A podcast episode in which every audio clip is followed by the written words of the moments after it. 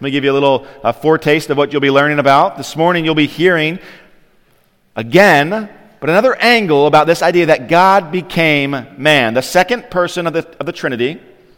As our brother Chuck Jenks spoke about in Sunday school, which if you didn't go, no shame, but you definitely missed out. This morning, he reminded us that Jesus did not come into being at the first advent. He didn't come into being at the first Christmas, but that He is God from eternity past. He Himself is eternal. And yet He added to Himself, that first advent, He added to Himself a human nature. So the, the children are going to be learning a little bit about that this morning. We, in a sense, will be learning about that as well from another angle. This last week, we began our Advent series, I gave you this big theme, and so it should be on the screen for you this morning. This kind of is the, the signpost or the guiding statement for this Advent season or this Christmas season that goes like this The promised deliverer has come, bringing good news of great joy for all people.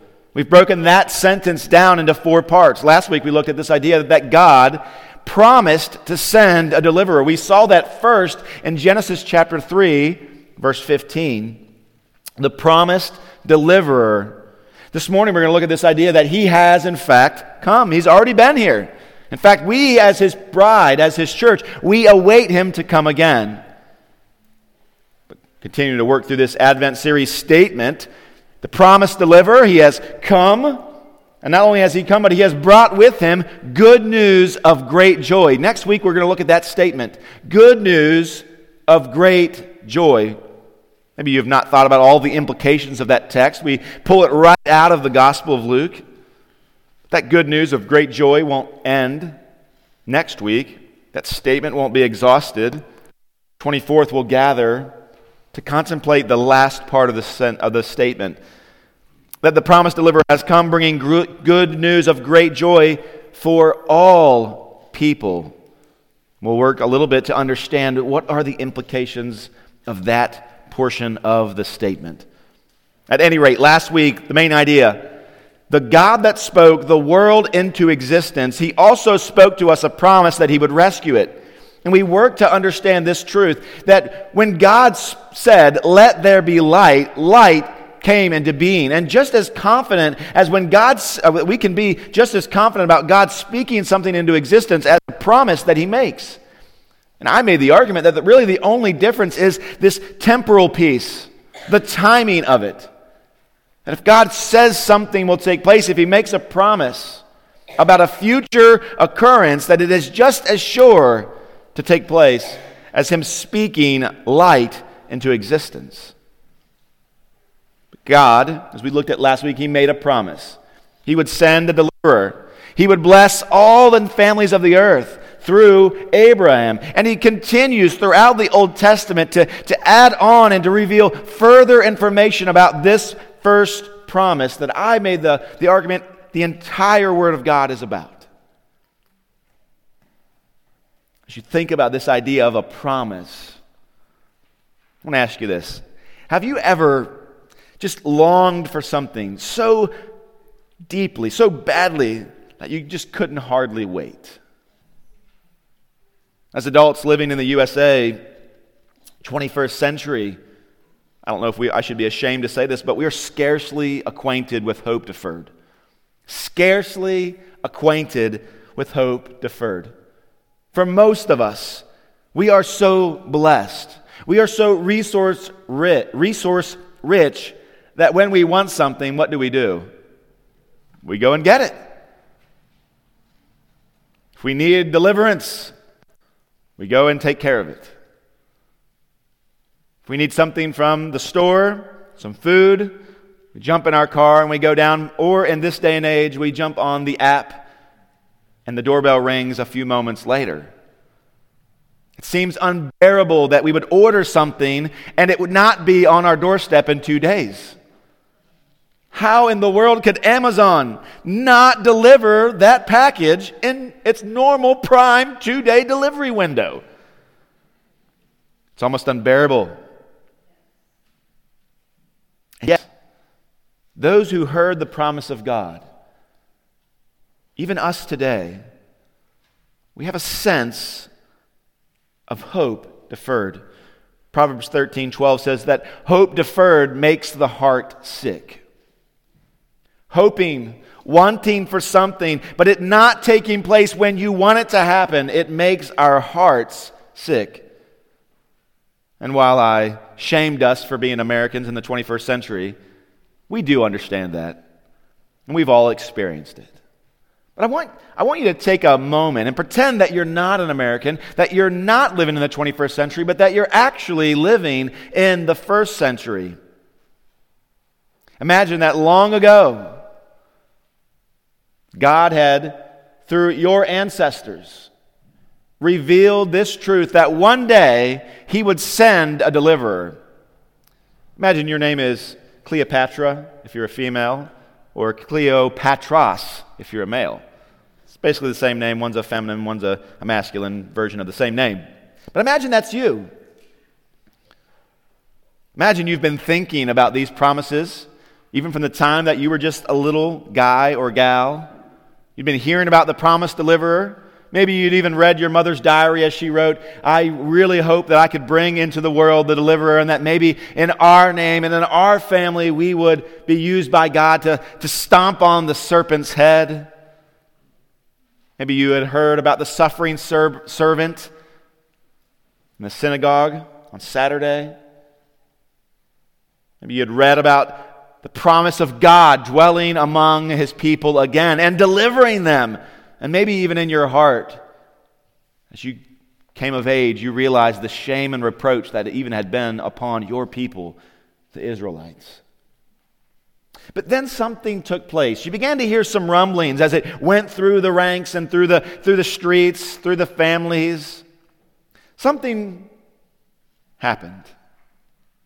The something that I'm speaking of is Matthew chapter 1, verses 18 to 25. If you have a copy of God's Word, I invite you to turn there. It should be on the screen, but it's always helpful for, for you to hear it and read it and hold it in your own hands.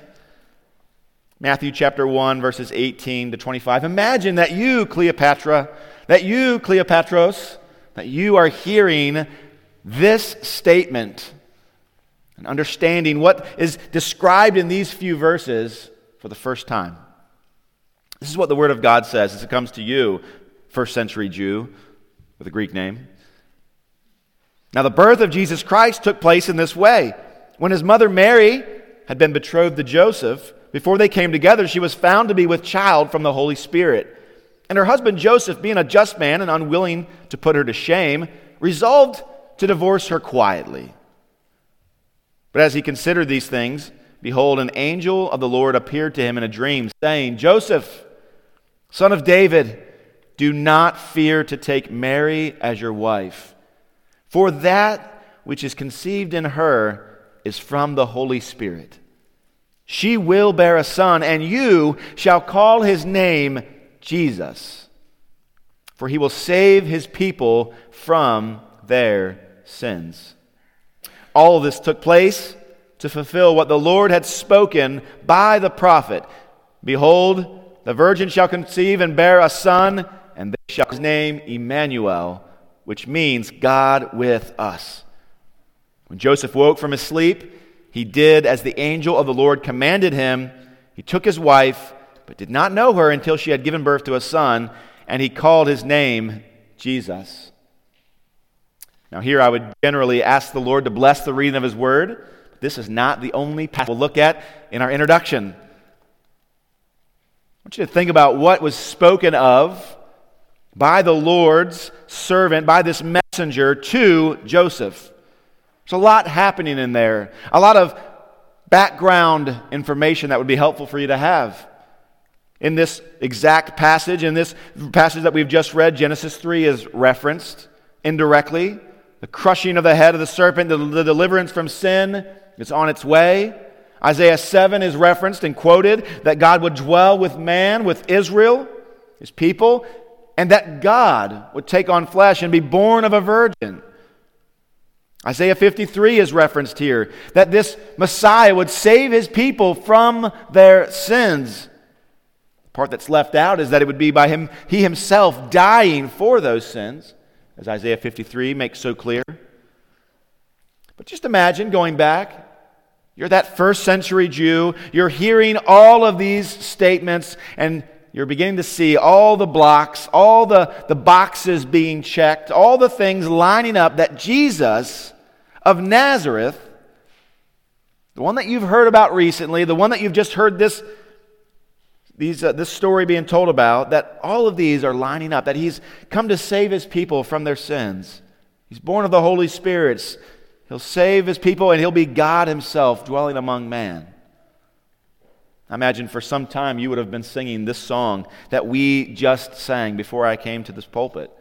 Oh, come, oh, come, Emmanuel. Oh, come, oh, come, God, and dwell amongst us. Ransom captive Israel.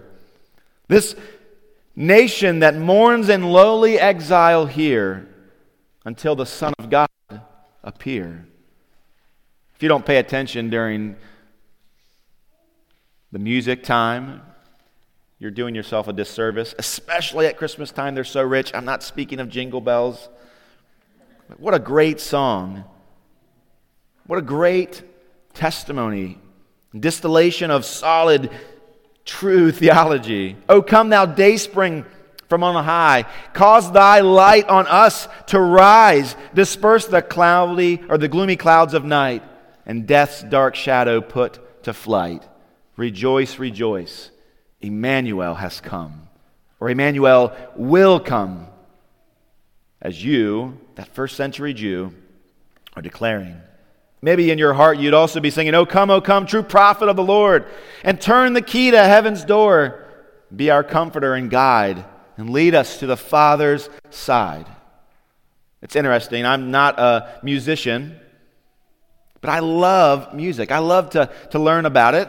And one of the things that, that is so shocking to me, or just so interesting, I should say, to me, is the different keys that have been made available to us by our Creator.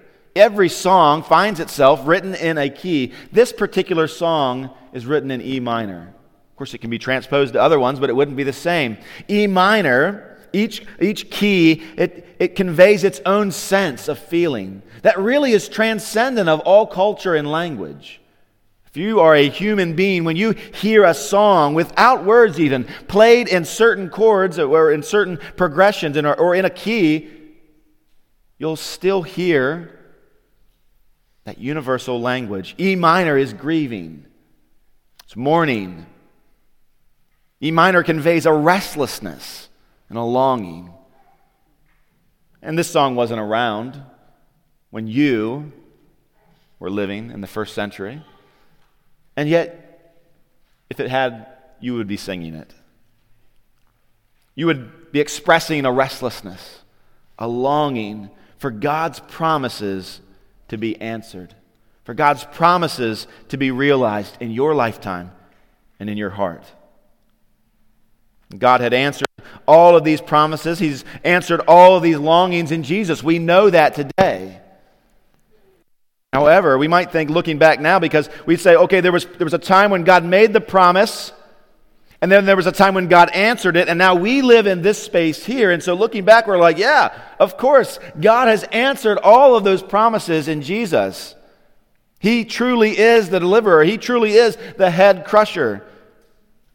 And yet, it's not so clear for those living in the first century. And that's the shoes that you're trying to put on this evening or this morning. It's not as clear for everybody in those days. Even as late as the day of Jesus' resurrection, it wasn't so clear that Jesus had fulfilled all of those prophecies. And of course, he had. And it was tough to see. Even on that first Easter Sunday, Cleopatra, Cleopatras, you had been following Jesus. From the time that you first heard that he was checking those boxes and that the prophecies were beginning to, to become aligned in his life. But then something changed. Jesus, who you thought was Messiah, who you were hanging all of your hopes and dreams on, he was murdered. And now on this day, it's been three days since he died. And so now I want to turn your attention to Luke chapter 24. And so, again, if you would, turn with me to Luke chapter 4, close by. Particularly, we want to look at verses 13 to 35. Luke 24, 13 to 35. This is an account of a few disciples making a journey, a short journey, from Jerusalem to a town or a village named Emmaus. Picks up in verse 13. That very day, two of them, Jesus' disciples, were going to a village named Emmaus, about seven miles from Jerusalem. It might take about three hours, I'm told. I've never walked that trail or that path. They think it takes about three hours. And while they were talking with each other about these things, the death of their Lord, of their master, and what had happened. Says in verse 15, while they were talking and discussing together, Jesus himself drew near and went with them. Verse 16 says, Their eyes were kept from recognizing him. And he said to them, What is this conversation that you're holding with each other as you walk? And they stood still stopped in their tracks, tracks looking sad.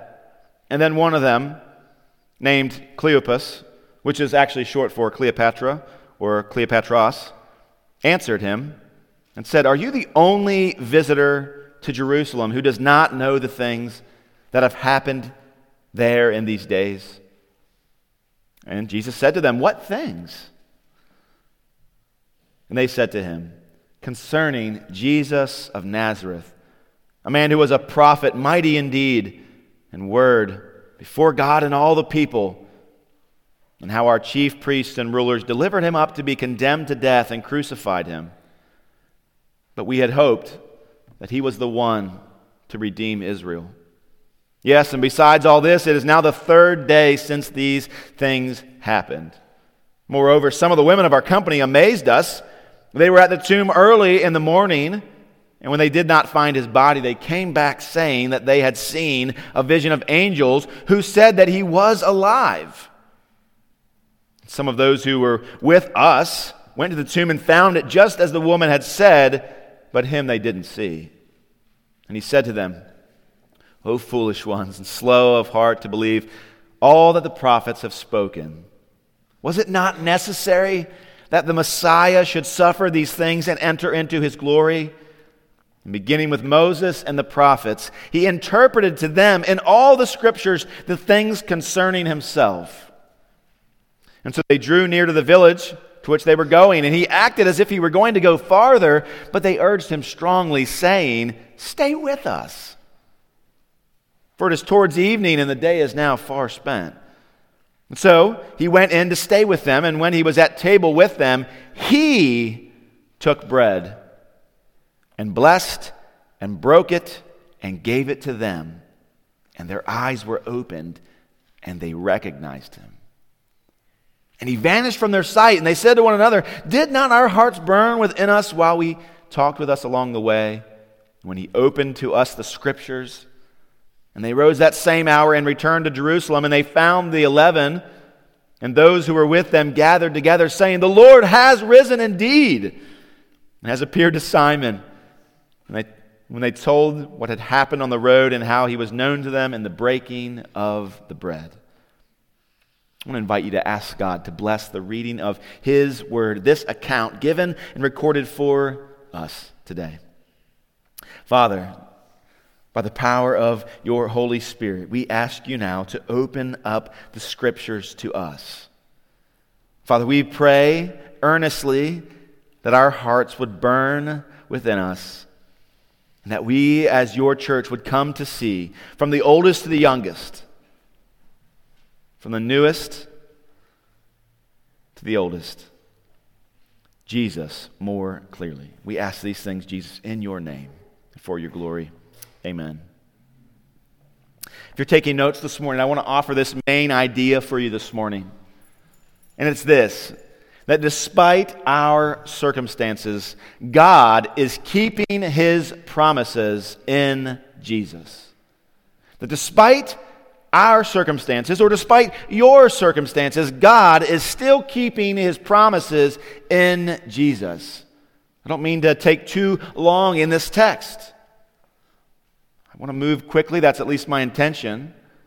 But I want to break down that sentence into a few thoughts. The first is this that we, as the people of God, should continue to hope though things look bleak. Continue to hope, though things look bleak. Look at verse 21. It says, But we had hoped that he was the one to redeem Israel. Yes, and besides all this, it is now the third day since these things happened. I want to offer you this statement. It's easy to hope when the sun is shining, isn't it? It's easy to hope when things are going well. It's easy to sing Christmas songs when the tree is up, the family is home, and the fire is slowly dying, and yet there's still a stack of wood next to it. These are good times. And for the disciples, there were so many exciting things that Jesus was accomplishing, and they weren't taking it all in. They're humans, they're finite minds. But as Jesus was performing miracles and, and giving prophecies and, and, and, con- and connecting prophecies together and fulfilling prophecies right before them, they could only take in so much. Things were exciting, things were going well. He had a confidence as he marched to Jerusalem. Things were going well. The sun was shining, the fire was burning. Things were well. He made the lame walk, he gave sight to the blind, he raised the dead. And all of that had been foretold about the Messiah. And so hope was not deferred in that moment. Hope seemed to be realized right before their eyes.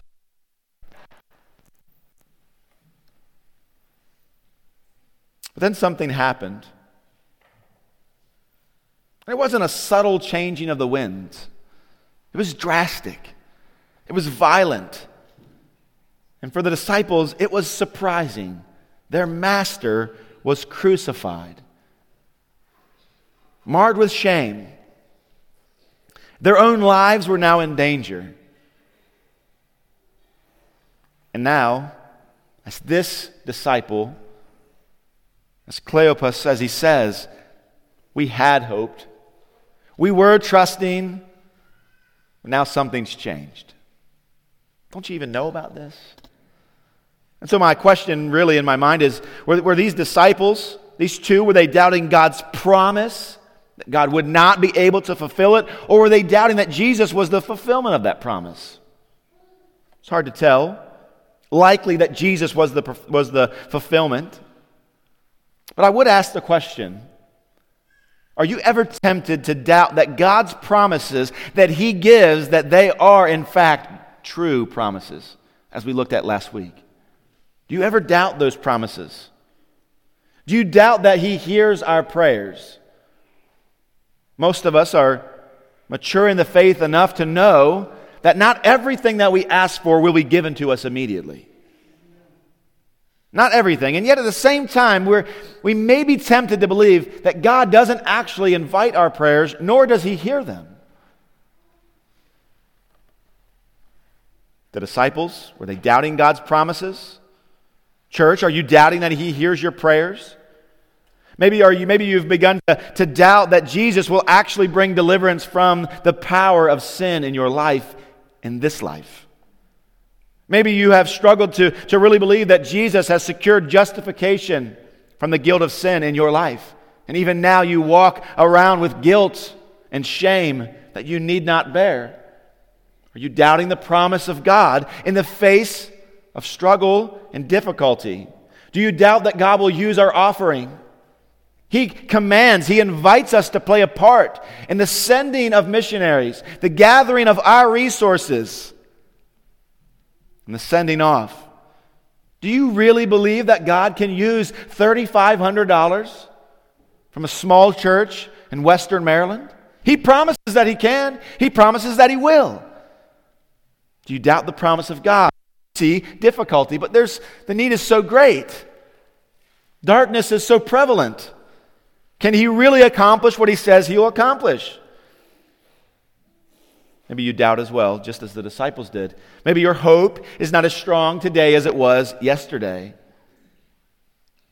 Do you believe that in the face of terrible things like the destruction of, of cities and towns and neighborhoods by great tornadoes, that God can use that to bring glory to Himself and somehow even bring joy and goodness to God's people? Do you believe that? He says that it's true. He promises us that. Even when that tornado touches down a few weeks before Christmas and destroys neighborhoods, do you still believe that He's good, as He promises He is? Do you still believe that He can use that for His own glory, as He promises He will? Do you believe that God, as He promises, can use persecution that we face individually, collectively? Do you believe that He can use that? Again, for his glory and for our good. He promises that he will. And when things are going well, we believe those promises. Yes, of course, God uses everything for his good, for our good and his glory. And yet, when we're in the middle of a storm, when we see just as he promised would happen, death occurs, do we begin to doubt his goodness? Do we begin to doubt his promise? Do we begin to doubt that the fulfillment of all of those promises are all found and answered in Jesus Christ? I want you to notice something. As we think about this idea that we should continue to hope though things look bleak, I want you to think about this. Jesus, and I know you know this, but Jesus predicted his death and his resurrection. Like to the, to the T. He said that this exact thing would, would happen. Remember, he said, Oh, yeah, those are great stones. They're great. They're all going to be torn down, not one on another. He challenges the religious elite in other passages, not in Mark necessarily in the passage that we looked at, but in other gospels. He says, Tear down this temple, destroy this temple, and in what? Three days, I'll restore it.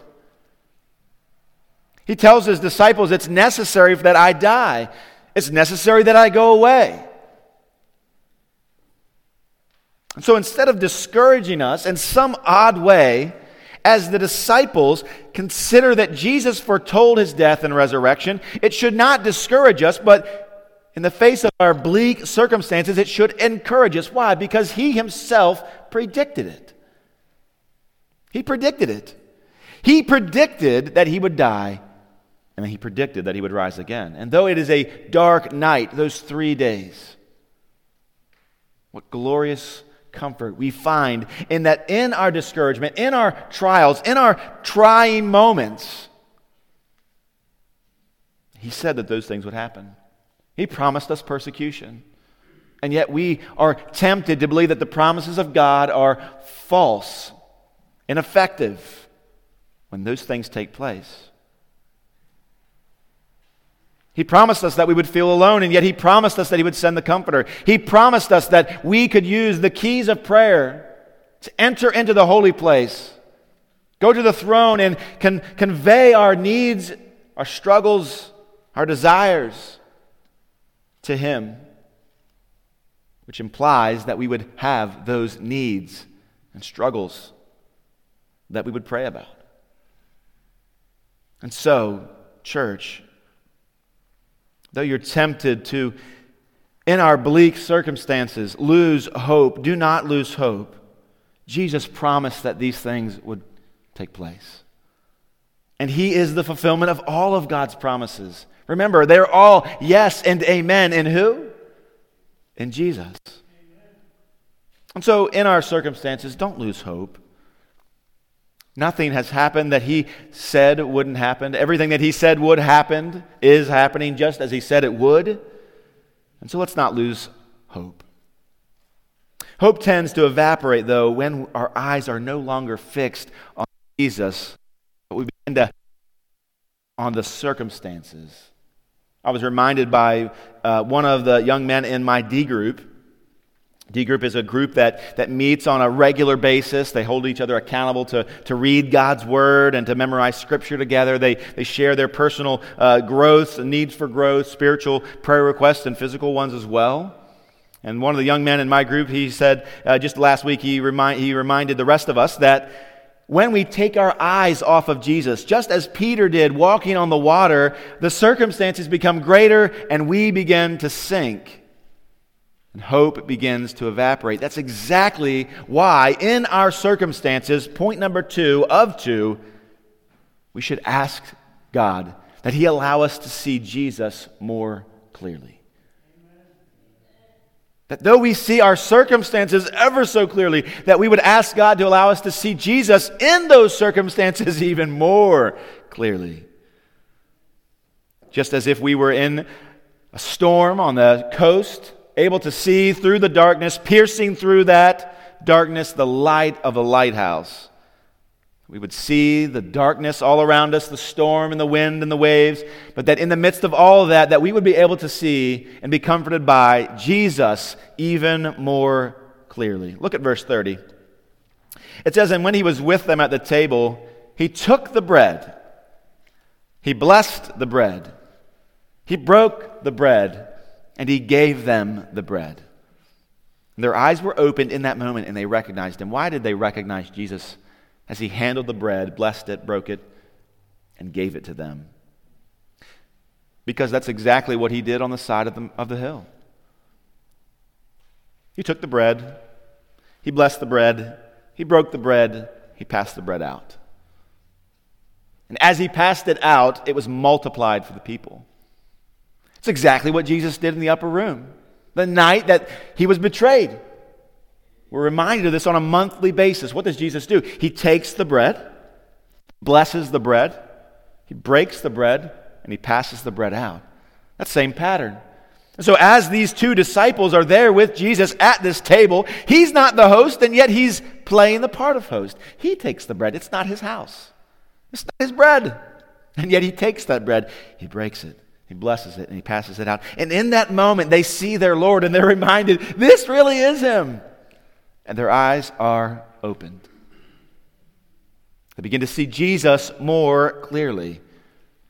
Simply, my prayer for us as we end 2021 as a church, as we go into 2022, a unified, healthy, strong church that's making much of Jesus, that our eyes, our eyes, would be able to see Jesus more clearly and that we would recognize him just as these brothers did. It's interesting. Jerusalem to Emmaus at a normal pace, I told you a moment ago, is probably around three hours. Again, can't tell you that firsthand. But I know this that after Jesus is seen more clearly by them, and then he leaves, he disappears, got other business to attend to, they begin to talk. What? That was Jesus. Wait a minute. When we were walking on the way, when he was opening up the scriptures, wasn't your heart like feeling really weird, just like it did when we were on the side of the mountain and he was preaching and talking? I remember that feeling. I just couldn't believe that that would be him. I mean, now it's coming clear. He said that this would happen, and now it has happened. And man, what was it that did it for you? Well, when, when, when he took the bread and he prayed, just like Jesus was praying when he was with us. And then he broke it in the same manner and passed it out after he had blessed it.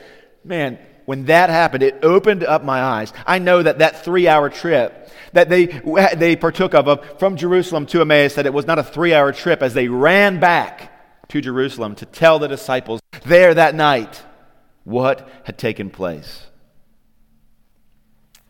Here's what I'm thinking. Just as we looked at the prophecies of persecution and discouragement and even need and prayer and these other things that we looked about. Jesus prophesied that those would come, that we would experience them, that that should encourage us in the same way, instead of discouraging us, these dire, bleak circumstances, they should encourage us. Why? Because they cannot take our blessings. They cannot take our blessings. Why? Because Jesus overcomes all circumstances.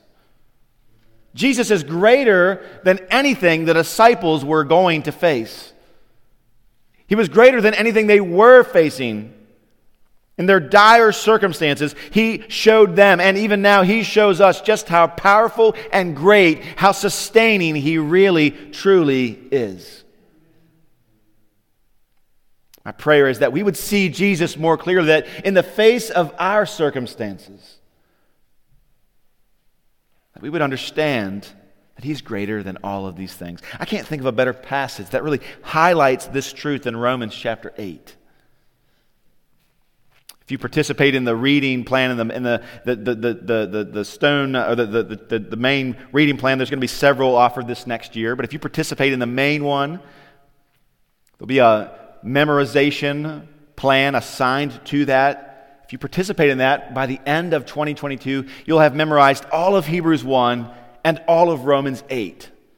It's only one verse a week. One, there's 53 verses, I believe, so one week we'll have to double up. But one verse a week, You'll be able to memorize this glorious passage, Romans chapter 8. I want to read to you verse 31 to 39. It really captures what I believe the Lord is getting at Luke 24. Romans 8 31. What, shall, what, what then shall we say to these things? If God is for us, who can be against us? This wasn't written to 21st century Americans who historically have very few enemies that we need to. Oftentimes we think that we are impenetrable, can't be defeated, we have no needs. That's not the spirit of those who would be receiving this passage initially. If God is for us, who can be against us? If Rome is against you, does it really matter if God is for you? Of course not. Goes on to say, He who did not spare his own son, but gave him up for us all, that gave him up, how will he not also with him graciously give us all things? If God is for us, kind of has this idea if God is with us, if God is on your side, better yet, if you are on God's side, who can really be against you? If you're in his fortress, who will come and take you out? Who will harm you? Answer No one. How will he who did not spare his own son not graciously, freely give us all things? Furthermore, he goes on Who shall bring any charge against God's elect? Maybe it is you that struggles to truly believe that you can be justified, and that presently, if you've placed your faith in Jesus, that you really are justified. And the wicked things that people may know about you or you fear they will know about you really have no bearing because you have been forgiven. Who can bring anything against God's elect? It is God who justifies. He goes on to say, Who is it that will condemn? Christ Jesus is the one who died. More than that, who was raised and who is at the right hand of God, who indeed is interceding for you. There may be those that are interceding against you, but Jesus is interceding for you. And your circumstances may seem bleak. And you may think, but these people think ill of me. These people know this thing that's true about me. And I feel shame and guilt and fear. Would we place our eyes on Jesus? He's the one who died. He's the one who was raised. He's the one who satisfied God's holy demand for righteousness. He is the one who extends his own righteousness to you as he bore your sin on the cross. And even now, that one, that man, that God, he is interceding for you. He goes on to say, Who shall separate us? There again, implied God with us. Who will separate us from the love of Christ? Who can do that? Who can thwart God's love? Who can thwart God's will? Will tribulation, difficult times, distress, persecution, famine, nakedness, danger, sword, and anything else that you could throw in that list. These are the worst of the worst in the, first century. Can anything else separate you from the love of God? Absolutely not. And so God's promised these things. And yet, in our trials, in our difficulties, much like those of the disciples on that first Easter morning. They're struggling. Their eyes are on the danger. Their eyes are on the dashed hopes. They can't put it all together.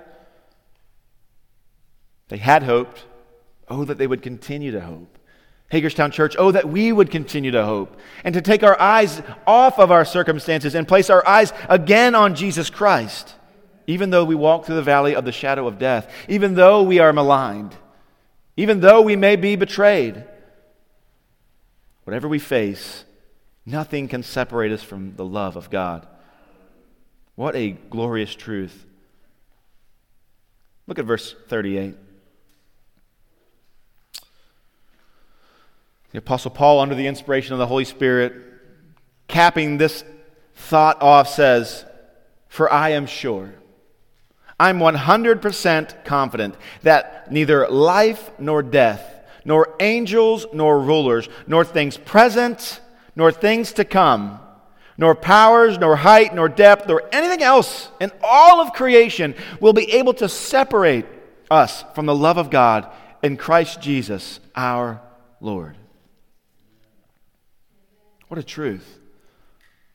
What an anchor for your soul this morning despite our circumstances, despite what it may look like, God has not abandoned his promises and he has not been thwarted.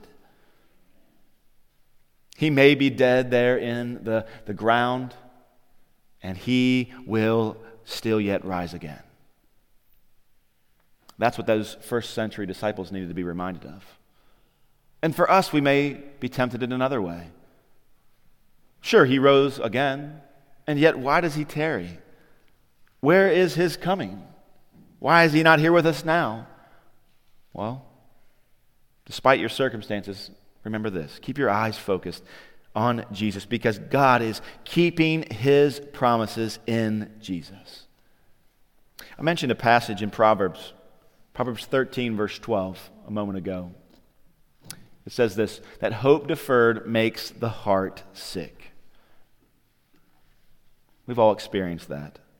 But the second part of that proverb is this But a desire fulfilled is a tree of life. Hope deferred makes the heart sick, but a desire fulfilled is a tree of life. Church, let's keep our eyes on Jesus. Let's keep our hopes fixed on Him. And though in this particular time our hearts may be sick, when the desire comes, when Jesus returns at that second advent, our hearts will experience the tree of life. I want to end with this thought here. We're about to sing it. I think it's helpful for us to read songs before we sing them. Part of the song we'll sing, it goes like this Christ is born. Christ is born. Christ is born for you. He's the Lamb who was given slain for our pardon. His promise is peace for those who believe. He's the Lamb who was given, slain for our pardon. His promise is peace for those who believe. And so, come. Though you have nothing, come. He is the offering. Come see what your God has done.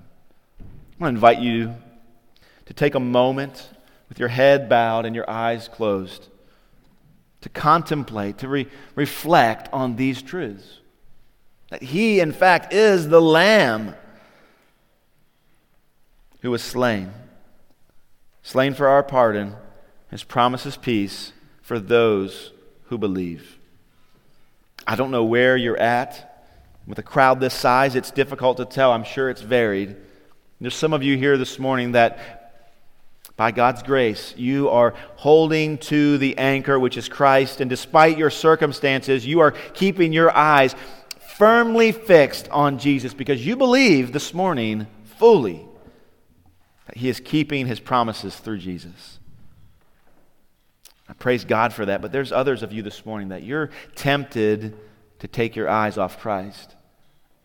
Not because of disdain for Christ, but because of fear of your circumstances and the desperate nature of them. But I encourage you this morning, Would you think long and hard about Luke 24? Would you think long and hard about the promises given to us in Romans chapter 8? Circumstances may be difficult, but God is answering his promises in Jesus for you. Maybe this morning you have never placed your hope in Jesus. Maybe this morning you, for the first time, have even heard about this great light that shines in the darkness. Maybe you've been tossed to and fro by the circumstances of this life. You've been dashed upon the rocks. I want to invite you to look to Jesus this morning and to come to him just as I have, just as any brother or sister Christian that has gone on before, come to Jesus having nothing, nothing but filthiness, nothing but sin, nothing but guilt. Come to Jesus this morning and receive the pardon. He himself is the offering. He offers us his righteousness, and he takes our sinfulness there on that tree. The invitation is open for you this morning. I would love to, to share more about our Lord and Savior Jesus Christ with you. I'd love for you to be encouraged to place your hand upon the firm rock that is Jesus. Church, would you pray with me now? God, we thank you. Again, as we started this service, we thank you for your promise. The promise that you fulfilled, that Jesus would come, he would be the deliverer, that he would, that he would free us from the sin that ensnares us, defeat sin, its power in our life. He would defeat the devil. Father, you've given us that promise and you fulfilled it in Christ. And even now, you've promised us that He will come again and bring us to Himself. That we would be in His kingdom and He would reign as the Prince of Peace. We long for that this morning.